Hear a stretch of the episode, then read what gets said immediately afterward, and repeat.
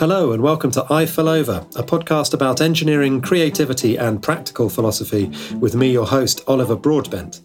This week on the show, I have Sophie Thomas, who describes herself as a mix of campaigner, practicing designer, and chartered waste manager.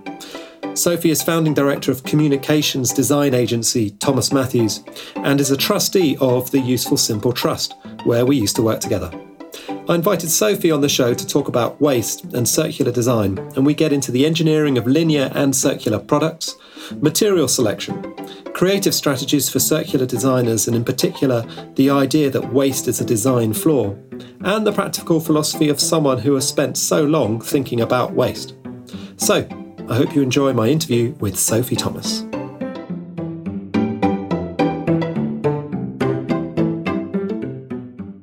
Sophie, welcome to the show. Hi. So, for the listeners out there, we are in the studio at the Useful Simple Trust, where uh, Sophie and I used to be uh, colleagues.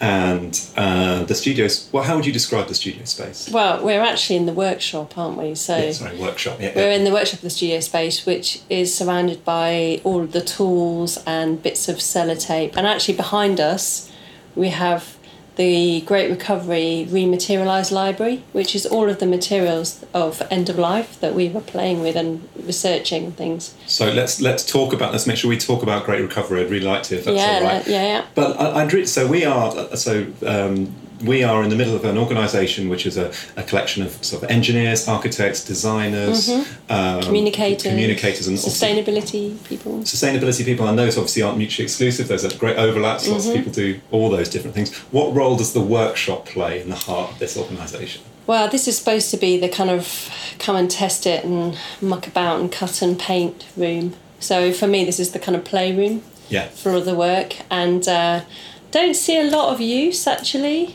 should see more use. It's quite difficult, isn't it? To I mean, certainly, I guess if you're coming from a kind of engineering, one of the things that I've come across with working with engineers, civil engineers, unlike mm. product designers, it's quite difficult for civil engineers to prototype their work because yeah. it's like, oh, it's, it's, a motorway. It's enormous, yeah, or infrastructure. Yeah, how do we how do we prototype a, a kind of whole uh, waste system for a flat or you know for a block of block of housing? Um, it's true, and actually the same with a lot of design, a lot of designers. I mm. think it's quite, you know, we had big plans for this room. Mm-hmm. I should just before you carry on explain that there's a very loud noise. That's that's a, a trolley of plates going past. It's a little bit like a scene in Mary Poppins uh, where the uh, where, where, where, where, the um, cannon goes off. Also, so listeners, you know, as you know, regular listeners, I'd like to bring you into the room to explain yes. what, what's going on. We don't do this in a sound booth, and that's the reality. No, and it is yeah, exactly, exactly the reality of it. So we were just saying, yeah. no, and I think that it's very easy for designers to get stuck in front of their computers mm. and actually not come into this room. But uh, but in fact, actually, I would say this is the most interesting room at the trust, and this yeah. is the one where if I had my choice of where I could sit and my day to day desk, it would be in here. Yeah, maybe if it had some windows. Maybe, and also if people just tied it up a bit more. There's bits of carpet samples and half a, a shoe and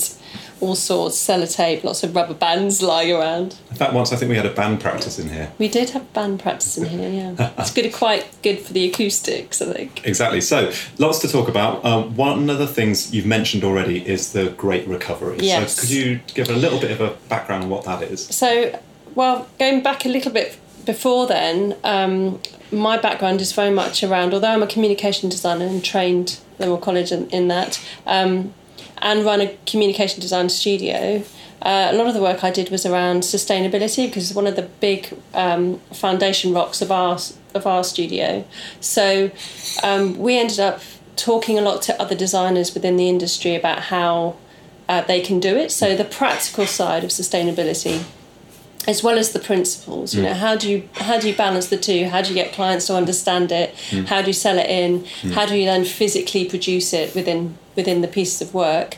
And following on from all that industry focused sort of teaching pieces that we started to develop uh, we then shifted into this kind of ideas around resource efficiency and then what's now called circular economy design. And you know it's kind of a phrase that's now heard most people kind of understand it who work in the design industry. So it started for you with a with a concern around sustainability and design, and, Yeah. and that's the the space that you've moved into. Yes, and actually, you know, when circular economy was first started to be talked about, it was very much talked about from a design uh, in business perspective, whereas and it kind of moved away from the green, fluffy green perspective of environmentalism. But actually, the two of them have come together, particularly around things like the new IPCC report and the IPB.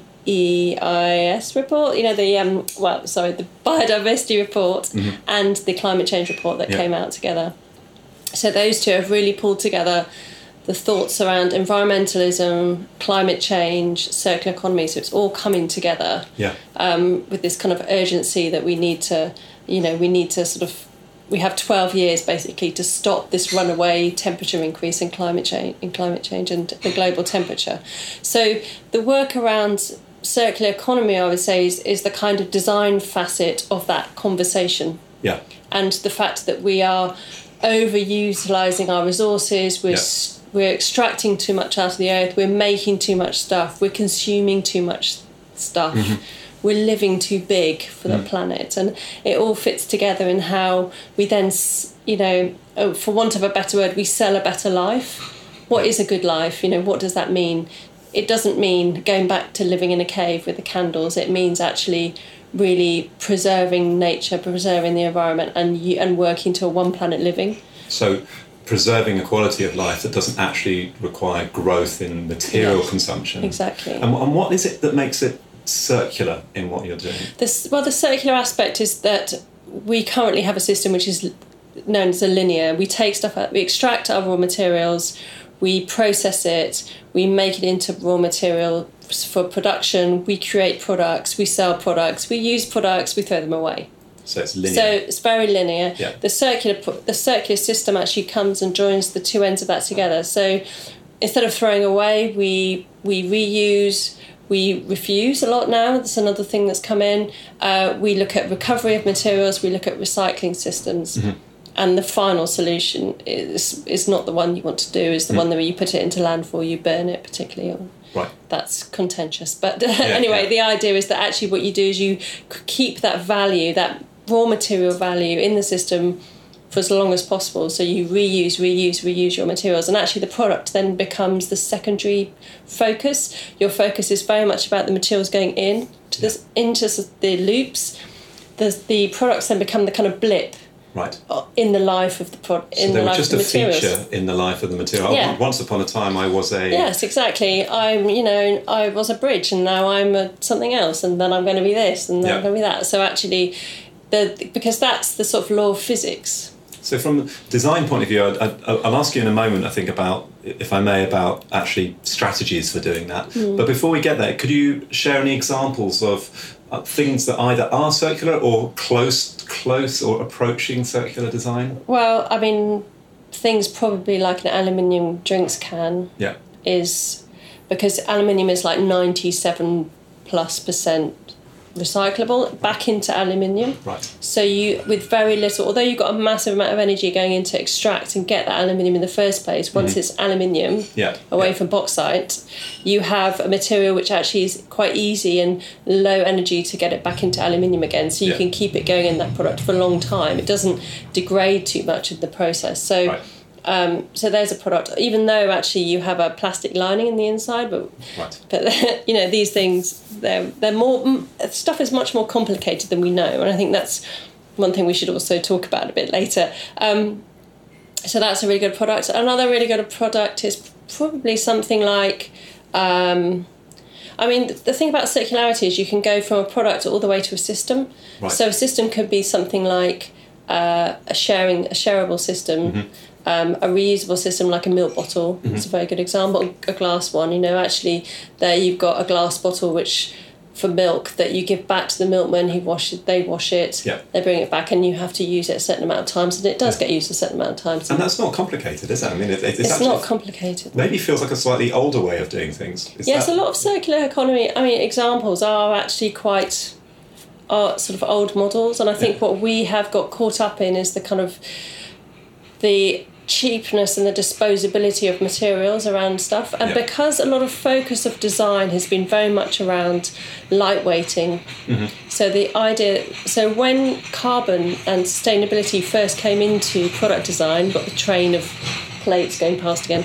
um, the idea was that actually we should the, the real focus when you do a kind of life cycle analysis the issue was about transportation and mm. logistics and the carbon that was was being used to to transport stuff from A to B to C to D to logis- the whole logistics of moving things about. And so with a glass bottle you've got the weight. Yeah. so plastic allows as an alternative allowed mm-hmm. that to be much lighter and therefore you could pack more in and mm. therefore you got you know less carbon on the road etc so that's when you're working with really big supply chains that, Yeah. that glow because we have a very global system of products Yeah. getting you know if i buy and in fact that this is one of the things we found out when we were doing work with the great recovery which was um, we can we'll go into a bit later but actually we, we when we were looking at sort of source mapping products we realized that you know a 200 pound laptop for instance was if you went from like the coltan being dug out the ground in the Congo all the way to it being packaged and ready to buy in the warehouse Yeah. it went around the world about four times Wow. because of the way that we make our stuff. Yeah, It's yeah. just the assembly lines are actually at global proportions. Mm, And therefore logistics becomes incredibly important. But with a milk bottle, Yeah. your supplies are very local. Yeah. So actually it's not as important. So is it that, that that sort of even though you're not having to transport the milk four times around the world, that's the zeitgeist. It's this lightweight logistics type thing Yeah. which dominates the scene, and so things are designed for that. But They it might not be appropriate. Yes, it's not. It's the appropriateness, and I think actually that's one thing that design really needs to go back to, Mm. matching the life, the use of that product Mm. to the material lifespan. So a really good example of that, done very badly, is a disposable toothbrush. I mean, everybody has one. You have. Uh, you're told that you should change your toothbrush every three months. Um, by the dentist, and actually, some of the research we did uh, um, says that you should do because the buildup of bacteria is quite extraordinary over those three months. Um, and so you're using a product which is very cheap, is manufactured in a way where you have multiple materials coming together. So there's about three or four different types of plastic used in a paint in a paint, in a toothbrush. Yes, um, and some of them often have metal pins holding the nylon Right. um, toothbrush heads, you know, the, the filaments, the, the bristles. And um, so you've got this toothbrush. After th- four months of use, you think, what can I do with it? You can't put it in a recycling bin because of the different types of plastic that have been moulded together in the manufacturing process don't recycle together. So even if you did put it in your recycling bin, it would probably end up getting rejected anyway. Um, and the materials that they use have got like 400 years of life. So, you've so got three month Three month- dentist uh, use brief. for how many years? 400 years in the, Right. in the plastic. So that's a really good example of not matching up the materials. And you get that with everything. Mm-hmm. You know, coffee cups that you drink, you know, you've got like 20 minutes, if that, Yeah. from the from the barista to, you know, empty cup. And from that you've got a coffee cup which has got a polythene lining again. Yeah. You- Even the paper itself is such good quality that you know they say that it could potentially last for 20 years in a landfill site because the it's got such strong cellulose in it. But Actually, uh, uh, just to uh, cut in there, uh, a few years ago when I was living in the States, almost 10 years ago, I had this project to keep all my waste that I had developed used in a week Mm-hmm. or a month or something, I can't remember what it I carry it around in a bag with me. everywhere. Yeah, everywhere. People thought I was mad. But I remember going back into coffee shops with their paper cups and bringing them back and asking them to refill them. And they get increasingly raggedy around, Around the edges. Like after about three weeks, this coffee cup. Oh, lovely. Yeah. But you know, I mean, people do that now. I mean, actually, there's so many people who are just holding on to their waste and seeing Mm. what. It, what would be interesting to see is like whether your waste has increased now. Mm. Or whether their waste is more than the waste that you had 20, 20 years ago, because you might actually find that the waste has gone up. That there's more There's waste. more waste now because we have so much wrapping and disposable plastic and Well, I, I I did a project then a couple of years ago. I think it was a New Year's resolution, which was to weigh my waste for Mm. a year. So Mm-hmm. I weighed the bins that came, like, and e- even we did building works. And I said to the builder, "Don't take away the waste. I'm going to dispose of it, but I'm going to weigh it." But I wanted to weigh what was going to landfill, Mm. and we managed to reduce to a very small amount. I've put it on my blog somewhere. Actually, what we produced, but in the end, I realised my next New Year's resolution should be to recycle less. In the Yeah. sense that I was producing loads for recycling, Yeah. mountains for recycling. It's really, I mean, I think that's the issue that actually we have taken, um, we've gone from a position of landfill Mm. to incineration, so energy from waste, to a position which is like recycling, which Mm. often ends up because of the contamination levels going into incineration. Mm. But we've kind of transferred all of our waste into the recycling bin. Yeah, but, no, And- but not and not made a decision instead not to re- Yes, reduce. not to reduce. We've just sort of, and that makes us feel good, and we kind of think, well, we've done our bit. yeah, And actually, what's happening is with that is it's either ending up in the wrong place. Hmm.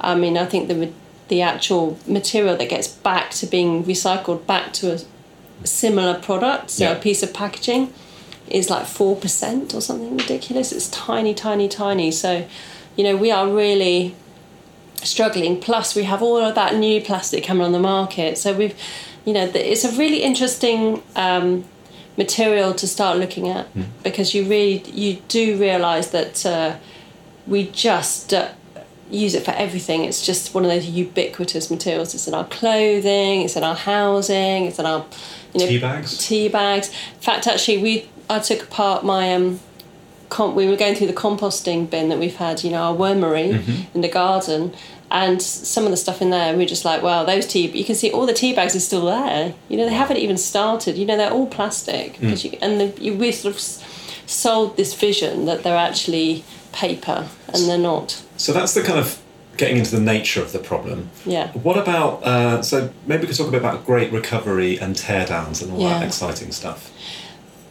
And also, I mean, the one thing that's really interesting is how it links back to the two the designers and design because one of the big mantras that we started with and I still carry with me is that waste is really a design flaw. And actually, a tea bag's a really good example of that because you know you think, and it's not just the tea bag; it's the the uh, the the appearance and the kind of the, re- the the way that we think that we are doing a good thing and what we have discovered through some of the ethnography work that we did later on is that citizens have this kind of material illiteracy. They just don't know what material is anymore and that is the fault of the designers. The design oh, and the engineers we're, we're getting so good at creating plastic that feels like paper hmm. or paper that feels like plastic or hmm. Metal that's flexible all these different things people are like going i don't know what this is Yeah. and often it's like a it's a composite anyway or a laminate or something and you're like um, Like which a bin crisp- does that go into Like a crisp packet. What's a Yeah. crisp packet? well a crisp packet is like plastic and aluminium Right. and should be in and will go into the you know into the energy from waste incineration stroke landfill stroke nothing to do with the recycling bin currently so the great recovery really came from this um, experience that i had when i started to follow products to the end of a life and actually starting going right to the end of the pipe and seeing what happens to our stuff yeah. and I went on a a, a mission with um, uh, what was then UKTI, which is now Innovate UK, and they were taking a group of people to the Netherlands to to look at. Um, the designing out concept of designing out landfill, where you've got a country like the Netherlands who have banned landfill since Right. uh, early, um, I think it was uh, sort of mid 90s. So they just said, we don't have any space, nothing's going to go to landfill. And they built a lot of energy from waste, uh, incinerators, but they also really upped the ante on recovery, reuse, and recycling. And we went to a lot of different places and had a look at some of their techniques. Um, and one of them was uh, this really state of the art fridge recovery facility where half the build, half the factory or the kind of unmanufacturing place was this really really highly technical machinery which could take something you put you put basically you put a fridge in one end and it separated out all the materials. So you had copper you had all the metal going there you had the plastics going there you had the foam going there took out all the gas recovered that. So it was a really amazing machine the other half was a group of workers who would put the fridges that came in these big sea containers um, and they'd take out all the stuff on the inside they'd drain them Right. of fluids, and they'd also take out the um, compressor at the back. Because this was something that was actually had value, but mm. also they didn't want it to be crushed. Mm, mm. So you'd watch these guys, and they'd have these kind of flashing targets of how many fridges they had to get through every day, and literally every fridge that came in front of them was different, and they had to think about how to get the back off, how they could get these these parts of the machines out, in order for them to go on, and they would stand there for a good minute sometimes, just trying to work out what screwdrivers they needed, how many, you know, every because everyone was different, they couldn't get to a rhythm. Right, right. And I was thinking, this is just bonkers because we spent all the time designing the front of a fridge but not the back. And so I was thinking, wouldn't it be great if we could line up all the fridge designers behind this guy and say, look how hard we're making his life? Mm. Because we iterate mm. on a lot of designs. We don't actually redesign the whole thing for ease of taking apart. We just add things in. So, you know, washing machines, when we were doing this idea of tear down, so that's where it really came from the fact that we actually have to how difficult is it to take things apart? Whether it's a shoe, whether it's a washing machine, whether it's a fridge, whether it's uh, a, te- a sofa, you know, Yeah. how hard is it? Give people the tools to do it, get them to test it, get them to work out what's in their stuff. Um, it's a bit like doing a life cycle analysis, but real. So, you, you know, weigh it. Yeah, You know, how much plastic is in a shoe yeah. compared to, you know, unusual item? What would you expect to find? And can you separate it? Can you pick- separate it? Yeah. Yeah. So, So that's you a know, tear down. that's a teardown, and it's quite you know it's a it's a really established tool in when you're working with product design you know you think okay you start with the product as it is you take it apart you look at it i mean that's kind of like engineers were sort of born doing that really Right. like taking apart radios putting them back Yeah. together again Yeah, you know yeah. that kind of thing um, and so using that but using it in a perspective of like actually you do it in a group you talk about the issues you talk about all the materials we, we also developed this a set of uh, periodic table cards which were had 94 of the most used elements from the table and you had to and each card had um, the supply risk on the bottom Oh, right, so something's going to run out. yeah, so or is inaccessible. I mean, Yeah. it's not necessarily going to run out, but Right, like right. is impossible. It's going to get very, very expensive, inaccessible, but really needed. Yeah. So you could find out all of those things, and it was part of this kind of kinesthetic learning as well. So you're sitting there and you're just actually just doing stuff with your hands and talking about the issues, and then I'm quite, I've, I've heard you talk about this before. I've never heard you mention the talking about it, and that actually sounds quite interesting. Yeah.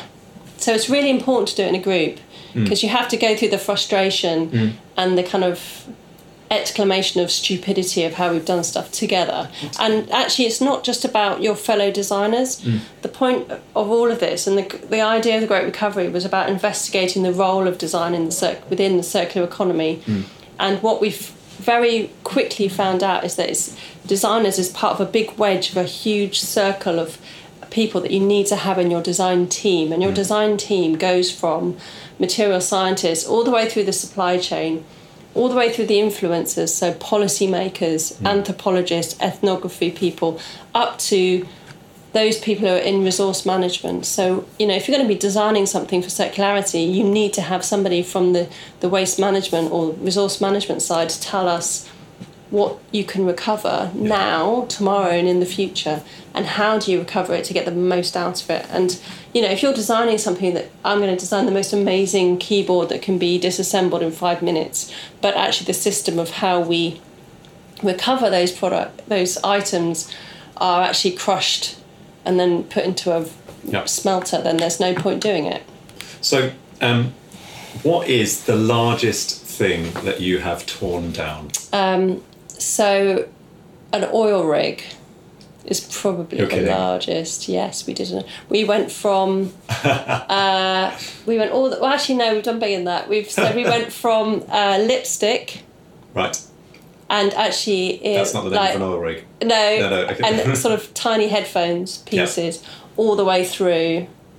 So we did uh, sofas, clothing, bras are really interesting. I was talking about that. Um, all lots of electronics, packaging, and then we went into bigger items. So we did bulky waste, lots Yeah. of stuff around that. Then we did a bit about housing structures. Then we did an oil rig.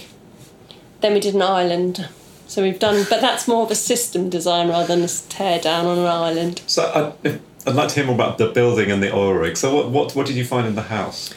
So the house, the I, the issues really around the way that we design housing is Yeah. about how things are fitted together and Right. how we disassemble. So you know when you talk to a demolishing uh, demolishers, they have um, the companies have like a very very small window opportunity to go onto a site, Mm. take everything down, get it off site as soon quickly as possible. But Mm. they also have their waste strategies that they have to work with. So you know that gets passed from the en- from the engineers to the demolition companies, um, and so they need they need to try and make sure that they can categorize or like you know collect as much value out of the site as possible.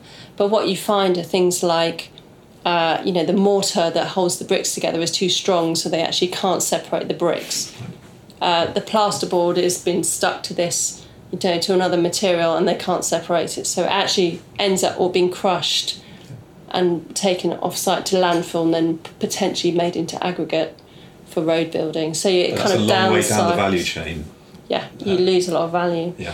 particularly in bricks. I mean, bricks actually are the one product that actually increase their value. Yes. If they're in, if they're good old fashioned London stock, then And and in the oil rig. in the oil rig, um, it was very much focused about uh, moving from one industry sector to another.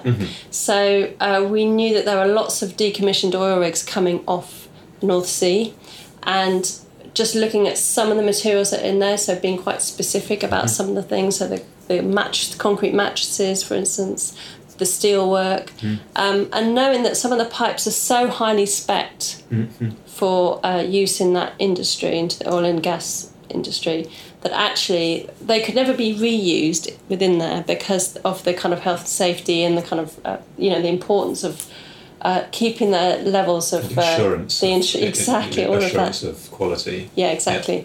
But because of their spec, we could take them into something like the water industry Yes. uh, adapt them slightly and actually they'd be really high spec for them. So that was a real learning experience about understanding what will come what comes off a, a decommissioning of an oil rig and actually where can you push it into another in another sector where they would re- still really see the value. Yeah. Um, but again, there's still a, there's always a le- level of down cycle because you have to adapt it. Now, what's interesting about that is that when you're working with a design team, and you've got them there right from the beginning doing the teardown, they can then iterate and say, well, okay, actually, if we just change that design slightly in the first place, hmm. you can actually design the pipe so that in its second life it can actually be quickly turned into something which is usable, which is is the sort of long term vision, really. So, and, and I want to get into sort of strategies for design, and uh, and I think you sort of alluded to one, which I'm going to mention in just a sec. Um, the and it doesn't. It's not just sort of capital D designers. As you, there's a whole kind of policy infrastructure, supply chain, material scientists, Yes. service providers. Right. Yes. So everyone's got a role to play here. Yes, and that's what you. One of the first things you need to do if you're designing for circularity is you look at what we call the circular network, which is a, one of the tools that we had, we developed, and you say, okay, who is in my design team? Who do I need to have in there? If you're doing a service for new types of uh, laundry liquid, you know, who do I need to have there? Well, I need to have people who really understand logistics, refill potentially. Um, you know, that means I need these kinds of people. Then maybe I need to think about how I re, you know, get people to understand how I market the product, etc. So it allows you to think really broadly about it in terms of you know big logistics, huge bulk movement, etc. So you just you tune your your design team, which goes all the way around the circle, not just sitting in your supply chain, to the very specifics that you're trying to look at. Right. So it's a much bigger group of people taking a holistic people, approach. Um, I've heard you talk about designing for not just first life, but Third and fourth life. third and fourth life. So that's huge. Yes, but that's the way. That's the only way you can really design for circularity, in my opinion. Because if you design for second life, you're uh, you basically what you get to is a this is recyclable. So I'm, uh, I, have a daughter, and uh, she does a lot of junk modelling. And junk modelling is a great thing to do with with kids because it's like, hey, I can use this junk, and they can be imaginative. And then I'm like, but great. Now all we've got is a sculpture made of some rubbish, which we're going to have to keep for quite a long time. Is- is that really is sort of small scale recycling. Small, yeah, exactly. But it's quite hard to say to a six year old, I think you need to design for thermal. Well, what you need to do is don't stick that with Yeah. really strong glue. Stick it with like something Yeah. Blu Tack that we take apart, then we put it in the recycling bin or something like that. Train the next generation in, in, in but this way. if you so if you if you go from a sort of thinking about a second a second iteration it just takes you to recycle Hmm. or um, sort of it's, it's still a short life. If you take it to third and fourth you've got to go past recycling and you've got to go into maybe reuse and you've got to go into stripping down disassembly hmm. you know all those different things. And then actually it's about then okay i need to get that product back not once not twice but three or four times. Then it gets into things like i'm going to need a system. So actually it's about leasing it's hmm. about servitization. So you could so sort of lease a volume of, of steel Yeah. or something. why is it why why does a why do we need to buy our house i mean it goes right back to the fundamentals why did why do i need to own the bricks and mortar Yeah. I don't. I just want a warm, dry hmm. place to grow up hmm. to for my kids to grow up in. Hmm. So this idea of ownership is is quite a cultural blocking point for our culture here. Whereas in other places, Yeah. you know, where you're you have a better attitude towards leasing and kind of renting Yeah. and not owning stuff, it's much easier to consider Yeah. those types of models for circularization. It's not a, it's not. That's kind of a reason why I think it's taken off more in Scandinavian countries because we it's just we're just so attached to our kind of, for want of a better word, our castles here that we mm. just kind of get stuck in it. We have to own it. I really don't want.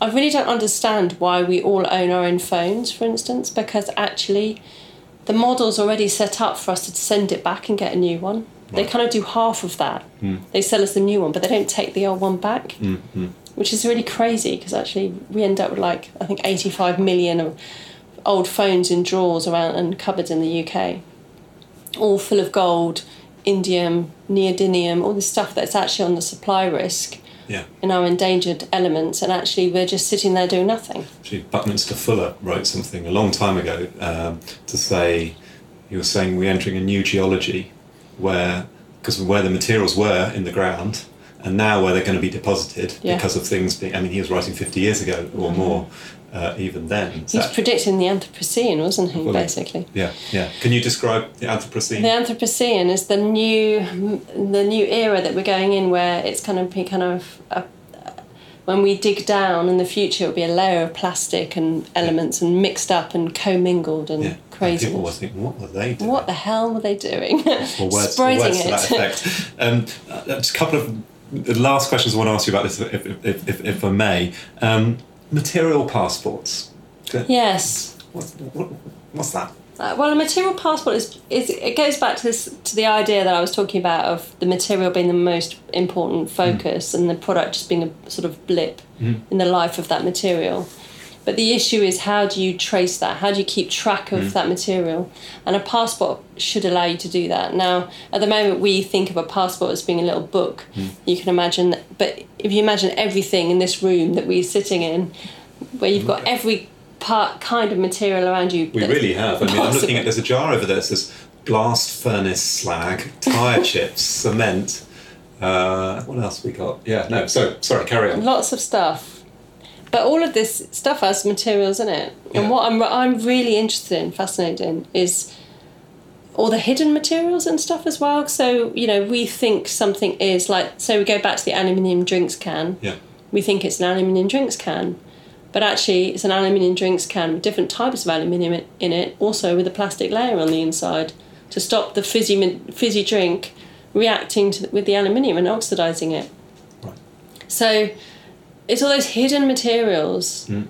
that it is in everything that would actually, if you had a passport for those materials, Yeah. that would be would really explain a lot to us. So actually, we could then, if we knew that as designers, we would go, oh, well, that's interesting. So how do I get all those materials back, and what do I do with it, and how can I recycle it? So, or how can I recover it? You know, what's the point of all those materials? You know, actually, why is there plastic in a material? Because you get a lot of, you know, I talk to a lot of designers who go, no, but it's pure aluminium. I'm like, no, it's not. You know, it, it doesn't. It's not that easy. Yeah. It's not that simple. So a passport would be an interesting way forward. It's just a clunky way of us to think about it at the moment. But you can imagine, in terms of blockchain technology, for instance, that's the other thing that could be really interesting. Technology is proving to become be, I think, actually the kind of the key to a lot of this mm. issues around really understanding traceability, um,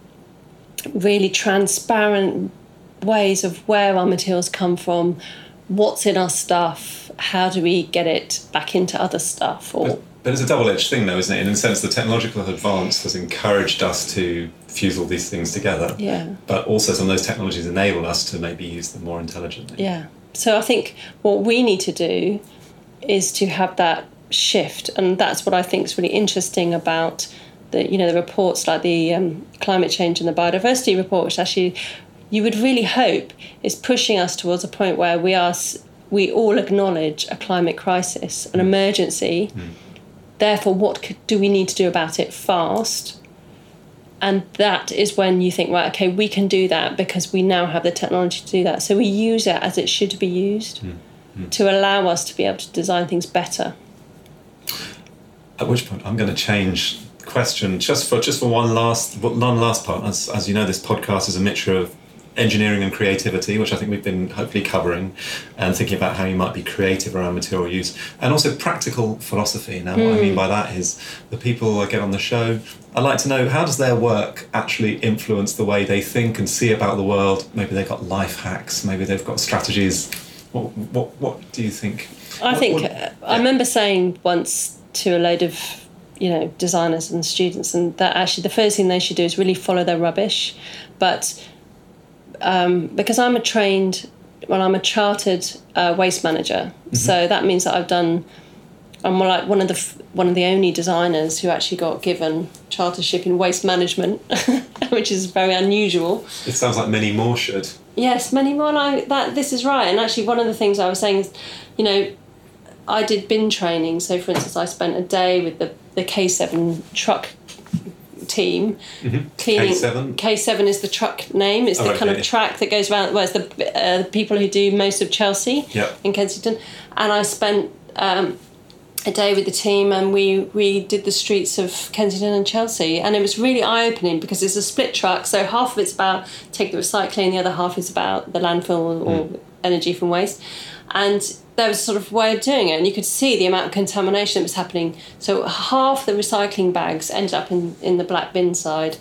So already you've lost, you know, half of that because the contamination levels were too high. Like I'm saying, two banana skins rather than one. Right. So actually having that face to face understanding of a problem is so super key. Mm. And so I always say, you know, follow if you've just put your rubbish out and you see the rubbish men come if you have time to get on a bike and follow the truck yeah. and see where it ends up, it's really, really illuminating. And it's the same with everything, you know, your products. Where does your product that you've spent years, months lovingly designing into production, how quickly does it end up in a, in, in a waste stream and where does it go?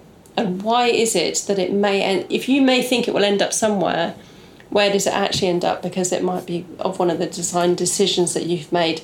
Because going back to the stat, 80% of the environmental impact is predetermined at concept design stage. So at that concept stage, you are determining where that product is going to end up. And that's why we say, you know, if you've got the right team around you who can answer the questions about all of these things, if you think about a lifespan that goes past second but third to, to third and fourth stages, if you if you really understand the materials that's gone into it and the sort of supply risks etc all of that stuff that's gone into in, goes into your product you're in a much better place. So the practical philosophy follow the rubbish. Follow the rubbish. Design is a way waste is the design flaw yeah. Design it like you want it to live and live and live design for the material life rather than the product life and don't use too strong a glue on which note, thank you very much, Sophie. It's a pleasure. And that's it for this episode. Music on the podcast is by Nigel Broadbent, graphic design by Alexi Summer, and production by Boutique Recording. You can find this podcast on iTunes and Stitcher, but the best place to find my stuff is on my website, ifellover.com. There you'll find more episodes, blog posts, teaching resources, and details of training I'm running and events I'm speaking at. And you can sign up to my mailing list for the latest news from me. Thanks for listening. Until the next time, goodbye.